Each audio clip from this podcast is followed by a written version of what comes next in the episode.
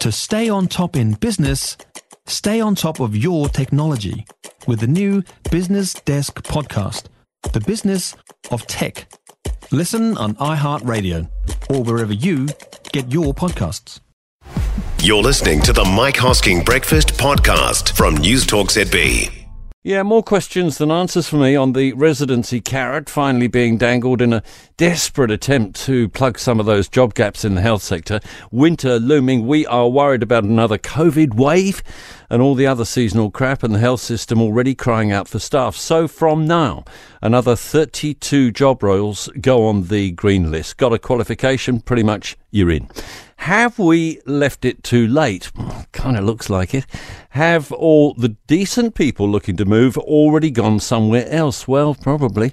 And by opening the gates this wide right now, do we expose ourselves to the risk of charlatans and fraudsters sneaking through the system? Hmm, probably. Can the immigration department cope? Will these people be checked as thoroughly as we would normally expect? Well, probably not.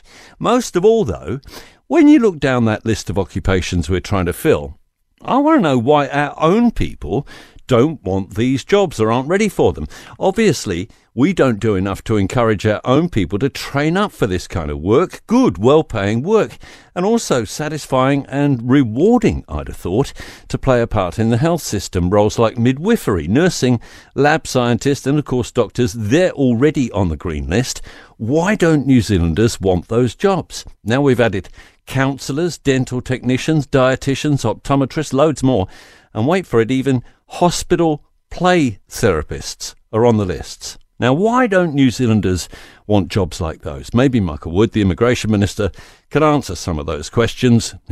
For more from the Mike Hosking Breakfast, listen live to News Talk ZB from 6 a.m. weekdays or follow the podcast on iHeartRadio. If you enjoyed this podcast, you will love our New Zealand Herald podcast, The Little Things, hosted by me, Francesca Rudkin, and my good friend Louise Airy. We focus on all the little things that you can do to make a positive impact on your life and to cut through the confusion from the health and wellness industry. Join us every Saturday to hear from the experts for all the tips and advice you need. Just search The Little Things on iHeartRadio or wherever you get your podcasts.